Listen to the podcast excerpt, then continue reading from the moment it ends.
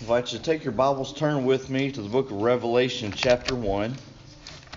Revelation, chapter 1. We'll begin tonight a study looking through Revelation, chapter 1.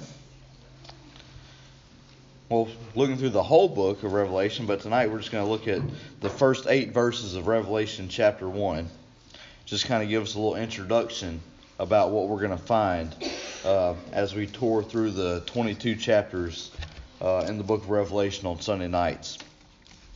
Revelation chapter 1, begin reading with verse number 1. When you find your place, if you're able, let's stand as we honor the reading of God's Word. Revelation chapter number 1, verse number 1, and the Word of God says, The revelation of Jesus Christ, which God gave unto him to show unto his servants things which must shortly come to pass, and he sent and signified it by his angel unto his servant John, who bare record of the word of God, and of the testimony of Jesus Christ, and of all things that he saw. Blessed is he that readeth, and they that hear the words of this prophecy, and keep those things which are written therein, for the time is at hand. John, to the seven churches which are in Asia, grace be unto you, and peace from him which is, and which was, and which is to come, and from the seven spirits which, spirits which are before his throne, and from Jesus Christ, who is the faithful witness, and the first begotten of the dead, and the prince of the kings of the earth, unto him that loved us, and washed us from our sins in his own blood, and hath made us kings and priests unto God and his Father, to him be glory and dominion forever and ever. Amen. Behold, he cometh with clouds, and every eye shall see him, and they also which pierced him, and all the kindreds of the earth shall wail because of him. Even so, Amen. I am Alpha and Omega, the beginning and the ending, saith the Lord, which is, and which was, and which is to come, the Almighty. Let's pray. Heavenly Father, Lord God, I pray for the night's message, Lord, that you would give me the words to say, Lord, that uh, as we look at this seemingly complex book, I pray that you would give us a clear understanding of just what is presented in this book and what lays ahead for us. Lord God, I ask that you bless the word, give me the words to say. In Jesus' name, amen. You may be seated. Of course, as I mentioned earlier today, Revelation is a book uh, that a lot of people seem to want to steer clear from. In fact, it's one that a lot of times I seem to steer clear from it. Uh, some people look at the book. I've had uh, several people tell me that they don't want to read this book and they don't like to read this book because uh, it's scary to them. And they look at the uh, the talk about the beast coming up out of the water and, and all these different things like that and, and the and the dragon and, and they and they look and they say these things are just too scary for me to handle. And they very well could be. I can understand that. Then other people look and they just say, well, you know what? It's so, so full of symbolism that it's just so hard to understand. And looking at the way the symbols and all are used, I can understand that. But tonight, we're going to begin to read this book and we're going to look through it because I believe that when we do look through it, we will find encouragement, we will find excitement, we will find the holiness and glory of God revealed to us. And when the holiness and glory of God is revealed to us, that brings us closer to Him. Because Jesus said, If I be lifted up, I will draw all men unto myself. The verses that we've just read, as I think about them, they're just exciting to me. So let's just dive right into it. I've divided this evening's uh, message up into three parts, really simple. Verses 1 through 3, we see the introduction to the book. Verses 4 through 6, we see a greeting. And then in verses 7 and 8, we see a preview of the second coming. So, going without outline of verses 1 through 8, let's begin and look and see what the Word of God has for us in this book of Revelation. By the way, there's several ways that you can interpret the book of Revelation. There are several different schools of thought on how the book should be interpreted. The one view is a historical view, or I'm, I'm sorry, preterist view, which uh, they believe it's a historical record of things that happened in the first century Roman Empire, specifically things leading up to the destruction of the temple in Jerusalem in AD 70. And so a lot of people think that this book was written prior to AD 70, or probably around the year AD 68 or so. And uh, the only but uh, there's only like maybe one or two writings that even allude to it, and there's still controversy as to whether or not those writings are uh, accurate or not as to when uh, it could have been written. So, so the preterist view is surrounded by controversy in that aspect. Another way of looking at it is through what's known as the historicist view, which is a they believe it's a record of church history beginning from the time of the apostolic period until the present or the end of the age. Then there's the idealist view, which teaches this is just a uh, the book of Revelation is just full of the uh, uh, illustration of the timeless struggle between good and evil. Then there's another view in which is known as the futurist view, and it takes that uh, beginning with chapters 4 through 22 that these are predictions or prophecies of people and events that are still yet to come. And as we begin to look through this book, that will be the view that I take, the futurist view. And I'll, I'll just be honest with you. Revelation, like I said, is a complicated book full of symbols and sort of all sorts of things. So if we come to a passage and uh, you have a disagreement with me, I'm fine with that. We can sit down and we can discuss it and see how we differ and see what we can agree on.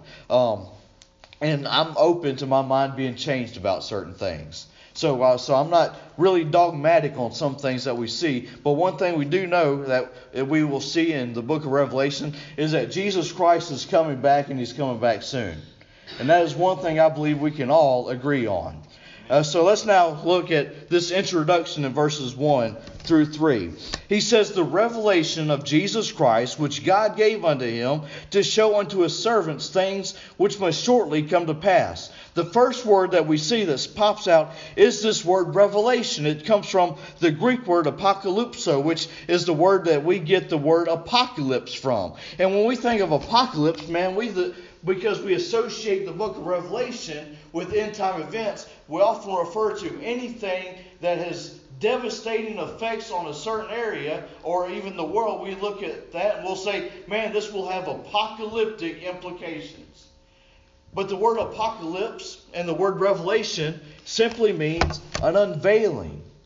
And when we look at this, that is just what we see here. We see an unveiling, a revealing, if you will, about Jesus Christ.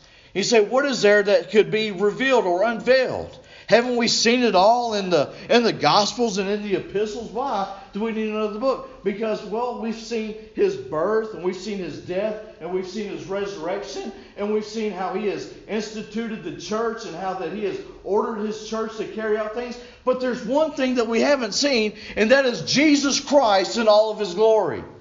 And that's what we see when we look in the book of Revelation.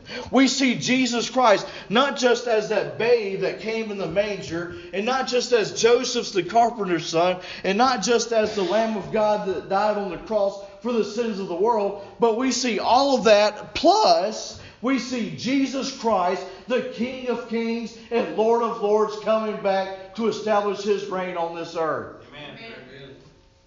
It is the revelation of Jesus Christ, the Messiah, the only begotten Son of God. And it says, which God gave unto him. And when we think about the phrase which God gave unto him, it's, some people will say, well, this is this, this is the what God gave to him was when he said that even he didn't know the timing of his uh, second coming. And so some people say, well, that's what God is giving him here. But when we look, we still don't see a time as to his second coming. So it can't be that. So what I believe it says it's talking about when we see uh, uh, God gave unto him, we're talking about the uh, exaltation that God is given to Jesus Christ. In fact, look at the book of Philippians, chapter number 2. Philippians chapter 2. This is what I believe we see fulfilled in the book of Revelation. And John chapter, I'm sorry, Philippians chapter 2, begin with the verse number 5. He says, Philippians 2, verse 5 through 11. Let this mind be in you, which was also in Christ Jesus, who, being in the form of God, thought it not robbery to be equal with God but made himself of no reputation. It took upon him the form of a servant, and was made in likeness, or a form of a servant, and was made in the likeness of men. And being found in fashion as a man, he humbled himself and became obedient unto death, even the death of the cross. Wherefore, God also hath highly exalted him, and given him a name which is above every name that at the name of Jesus every knee should bow, and of things in heaven, and things in earth, and things under the earth, and that every tongue should confess that Jesus Christ is Lord to the glory of God the Father. That is exactly what we see in the book of Revelation. We see all things coming to that culmination where Jesus Christ is going to come back, and we see how it's all brought to pass, how that every knee that is on the earth and under the earth, and the things that are that are dead and will be brought back to life at His second coming. We see how all of these will, uh, how all of that will play a part into every knee bowing and confessing that Jesus Christ is Lord. This is the culmination of everything. It is the consummation of all things in the earth. It says he's given it unto his servants the things which must shortly come to pass. The servants, those that are Christians, the born again believers, he has given it to his servants. And by the way, when he's speaking of his servants, he's writing to seven literal churches. And these are churches that at the time of the writing are enduring hard persecution under Roman rule. They're being put to death. They're being slaughtered. The Emperor Nero, he would have fun with uh, with Christians, and one thing that he would do is he would uh, take and uh, he would uh, tie them up in the uh, Colosseum there, and he would uh, after he would tie them up, he he Nero the emperor, he would dress himself in animal skins and he would rip the clothes off of these Christians and he would bite at them and tear at them with his own teeth, torturing them and, and ripping flesh from their bodies. That's just one of the many ways Christians were tormented and tortured. Others, in fact, saving Jude, uh, except for Jude and the Apostle John, all the apostles were martyred in horrific ways. I get them all. I know Peter, he was crucified upside down. I believe it was Matthew that was filleted alive. Well, I know one of them was. Could you imagine?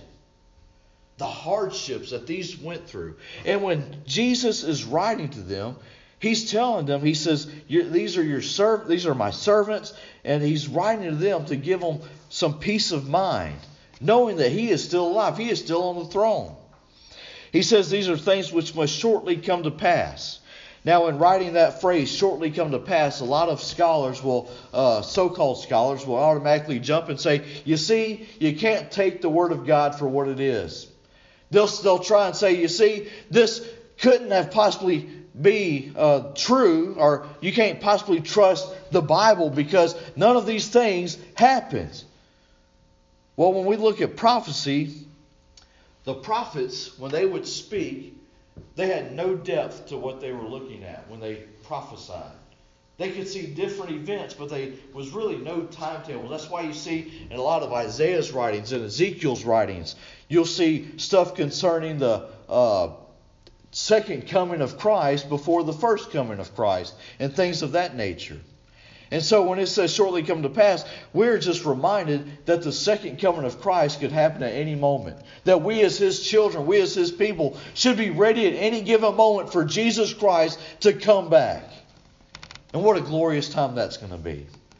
These things must shortly come to pass. And he sent and signified it by his angel unto his servant John. That word signified is interesting. It literally means symbols and signs. And that's what Revelation is full of. And that's why a lot of people are trying to avoid Revelation because it's so full of these symbols and signs that can be complicated to understand. Now, as we get into it, let me go ahead and tell you up front when we look through Revelation, we're not going to see Black Hawk helicopters. I'm sorry to disappoint you. We're not going to see anything that you have seen in the Left Behind movies. We're not going to we're not we're not to see uh, conspiracies, and we're not going to talk about uh, uh, implants being implanted into the skin. Those are just figments of people's imagination. You say, well, how can we, how, how, do you know that's because we're going to take the Word of God at what it says and we're going to interpret it uh, in light of other scriptures. So when people say that there's going to be implants implanted because, well, they're going to, people are going to take the mark of the beast, uh, 666 on their foreheads or on their hands, people will automatically say, you see, that's talking about microchips. Where do you get that from? say because it's symbolic, it's the what's being talked about in the signs. No, listen, we need to understand. Look at what's read next. And uh, I'm sorry, look at what's read in chapter uh, 1, verse number 3. It says, Blessed is he that readeth, and they that hear the words of the prophecy of this book, and keep those things which are written therein for the times at hand. You know what that tells me?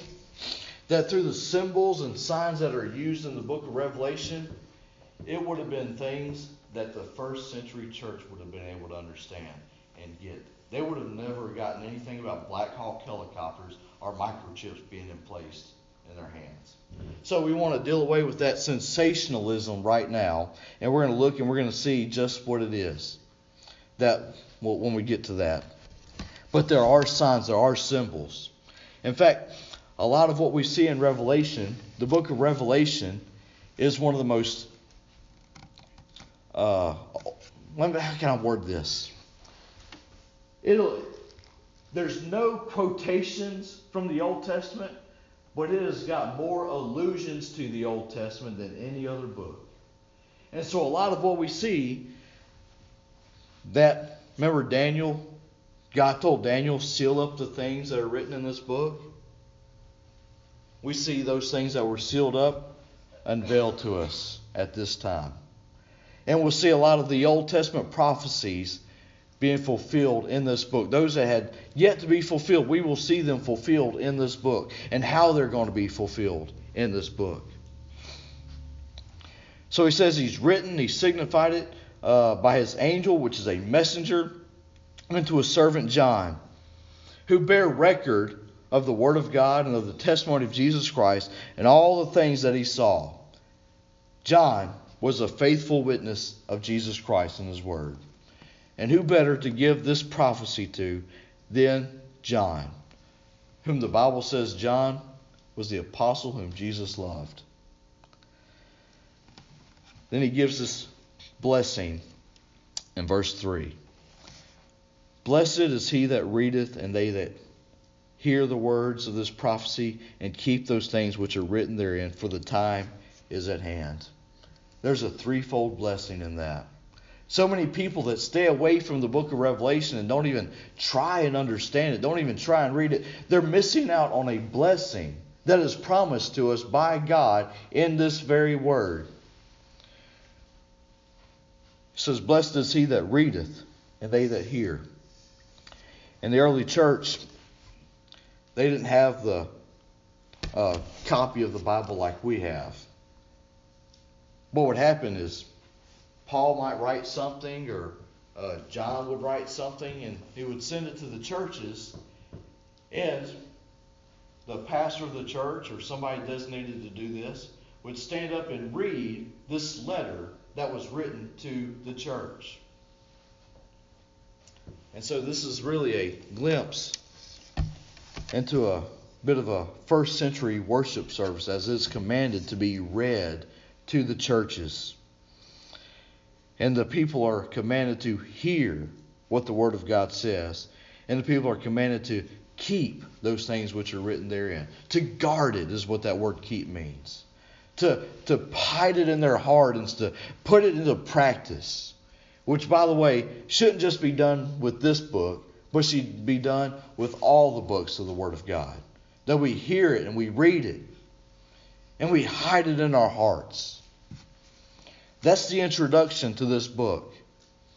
Then we see this greeting in verses 4 through 6. John, to the seven churches which are in Asia, grace be unto you and peace from him which is, and which was, and which is to come, and from the seven spirits which are before his throne. This is John uh, announcing who he is. People would have known who John is. He's the last survivor of the apostles. Says John to the seven churches which are in Asia, and we're going to see what those seven churches are later on: the Ephesus and Smyrna, Philadelphia, Laodicea, Sardis, Thyatira. He says, he begins it like any other letter that you would see Grace be unto you and peace. And notice who this grace and this peace comes from. From him which is, and which was, and which is to come. That is a reference to our Lord and Savior, Jesus Christ. He says, Grace and peace to you from him.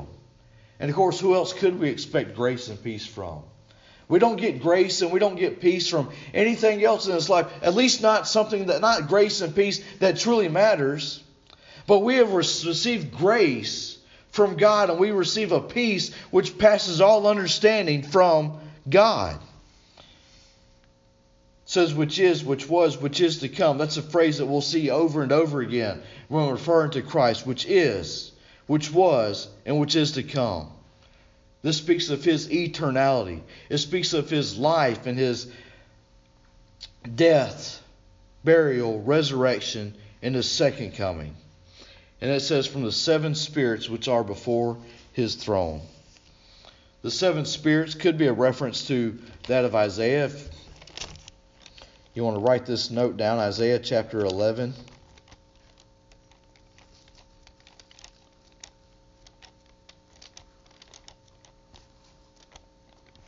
Isaiah chapter 11, we see a description of the Spirit. He gives it in seven increments, a sevenfold Spirit. He says in it says in verse number one and two, or it says verse two, and the Spirit of the Lord shall rest upon him, the Spirit of wisdom and understanding, the Spirit of counsel and might, the Spirit of knowledge and of the fear of the Lord.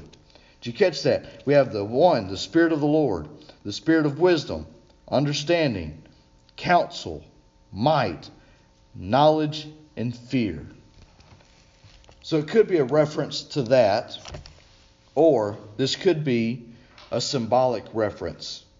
Still both referring to the Holy Spirit. Seven being the number of completion, perfectness. Simply a reference to the Holy Spirit which is before the throne of Jesus Christ. So is John writing to the seven churches which are in deep persecution, enduring hardness, enduring trials, forced to recant of their witness and testimony of Jesus Christ or be facing the consequences. It says, and from Jesus Christ in verse 5, who is the faithful witness. Faithful witness being one that sees everything, one that, that knows and testifies. Can I just stop right there and say, isn't it good that Jesus Christ is a faithful witness for the Christian that sees everything that we do, even when nobody else does it? Now, that can be a good thing, it can be a bad thing. It can be a bad thing. Is that all those sins that you think you've got hidden, all those sins that, that, that you can fool the, the rest of the people that aren't in your life, He sees that. But what about the things that you do for Jesus Christ that nobody else sees and is not aware of that you do? All those little things. Like praying over your children when nobody else is around. All those little things, like giving a giving a homeless person a, a bite to eat that nobody else sees. Everything that you do in the name of Jesus Christ, Jesus Christ sees it.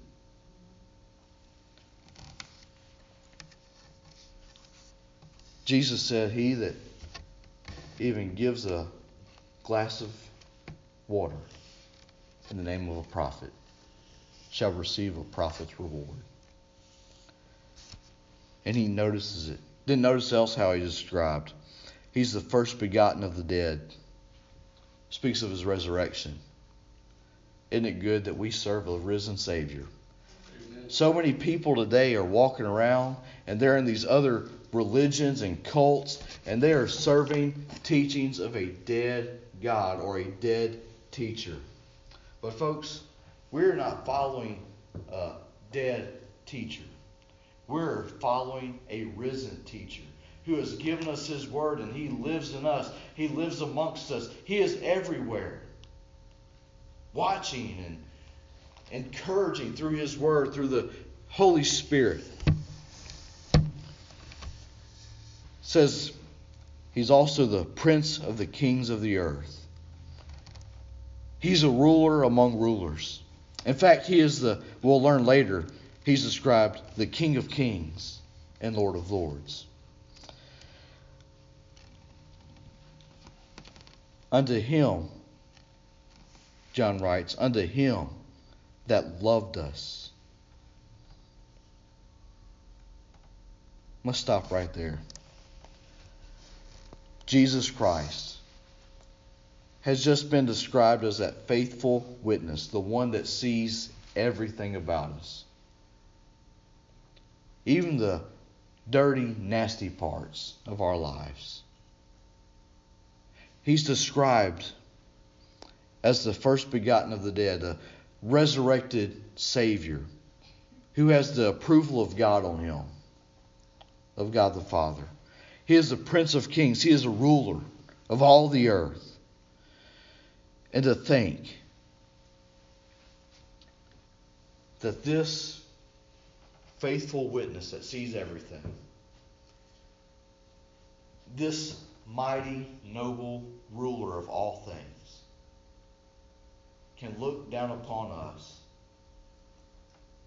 and we can say with truth and honesty, He loves us. Couldn't you imagine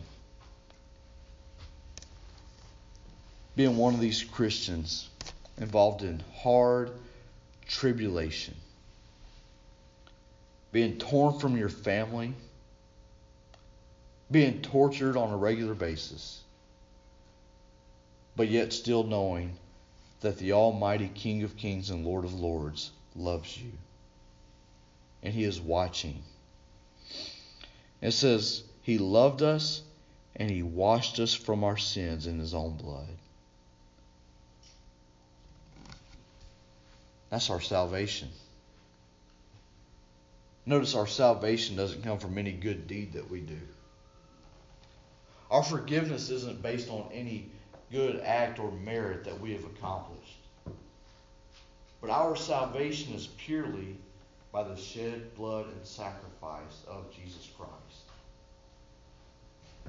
He is the Lamb of God that has taken away the sins of the world by washing us from our sins in His own blood.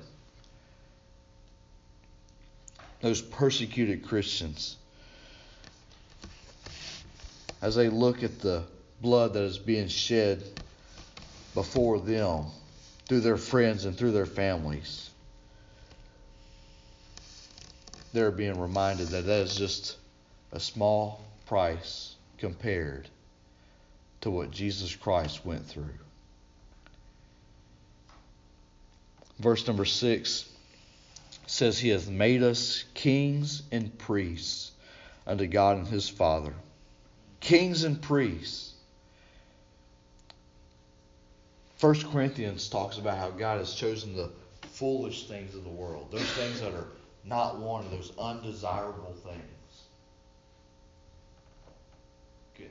And He's taken us as undesirable, wretched, sinful human beings. And He's made us into something beautiful and wonderful. What has He made? Kings and priests. We will rule and we will reign with Him. We don't have to go through a any other mediator, but we can come through God, through Jesus Christ, because we are our own priests. It says he has made us kings and priests unto God and his Father. So, it says, to him be glory and dominion forever and ever. Amen.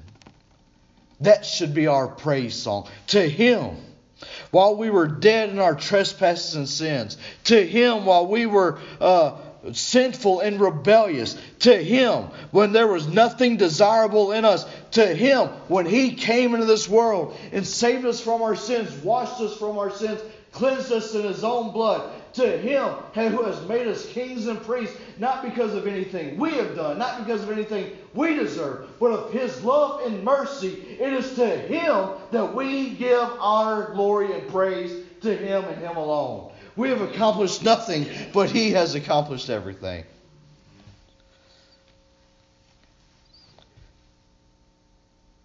And he finishes that sentence off just simply, Amen. What more can you say?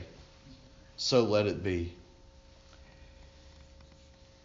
That's the greeting that he gives us. These seven churches that are facing hard persecution.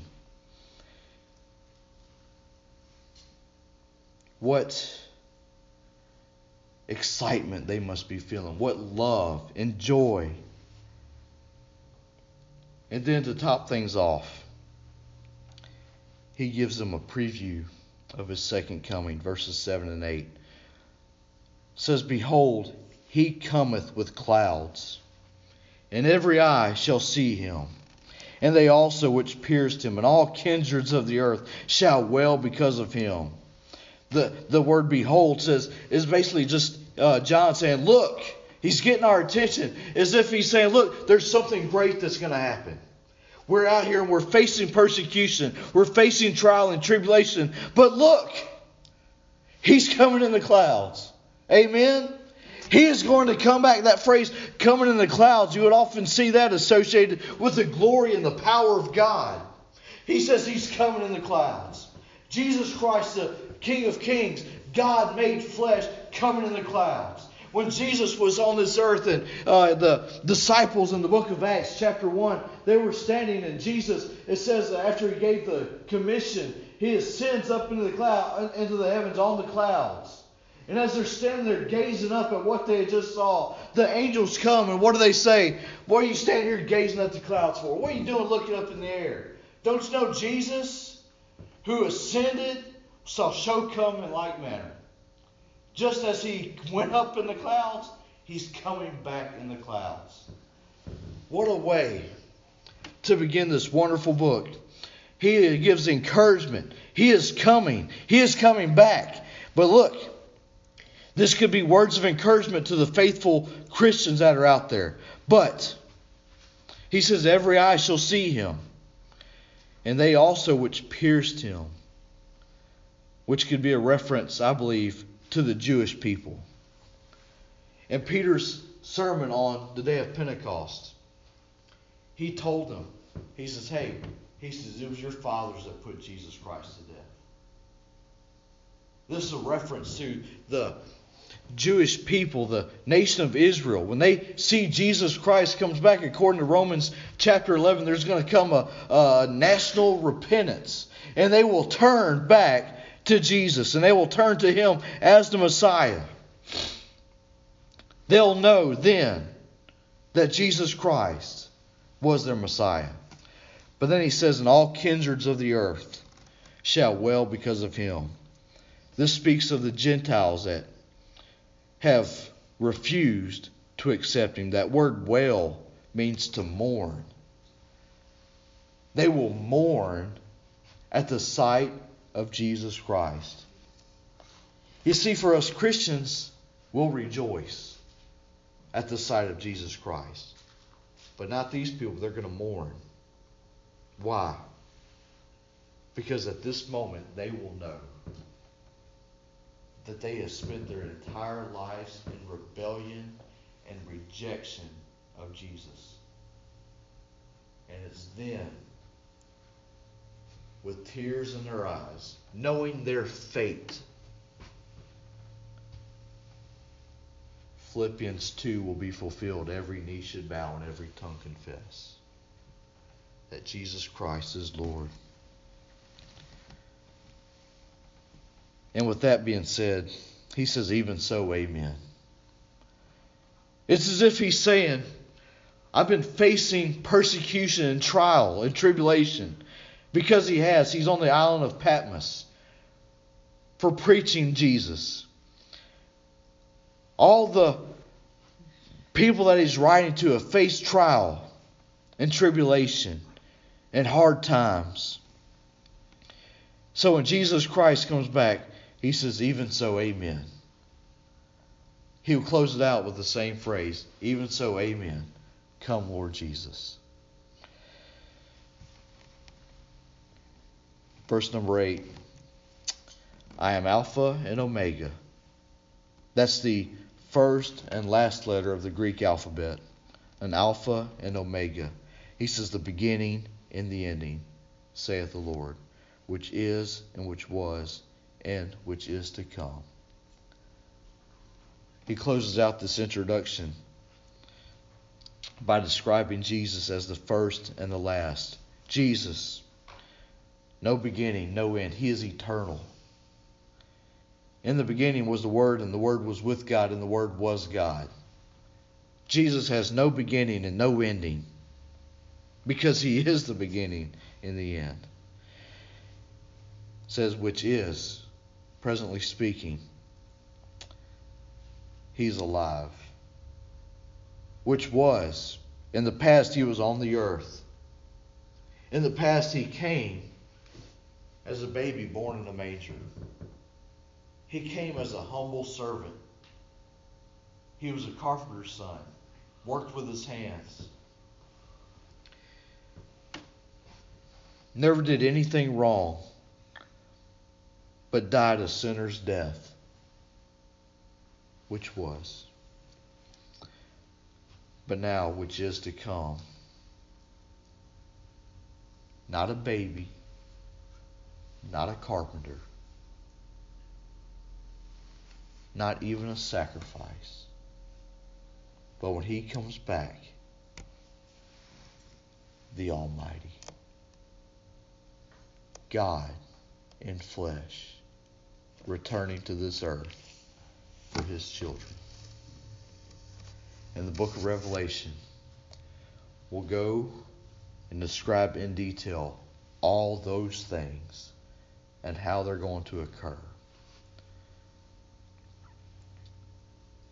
Can Revelation be a hard book to read? It can be. Can Revelation be a confusing book? to read? Oh, yeah. But can it be a blessing to read? More than you'll ever know. So we stand to our feet for our final hymn. Pray with me. Thank you for joining us for our broadcast. I hope you'll join us again next time with Rick Clark Ministries.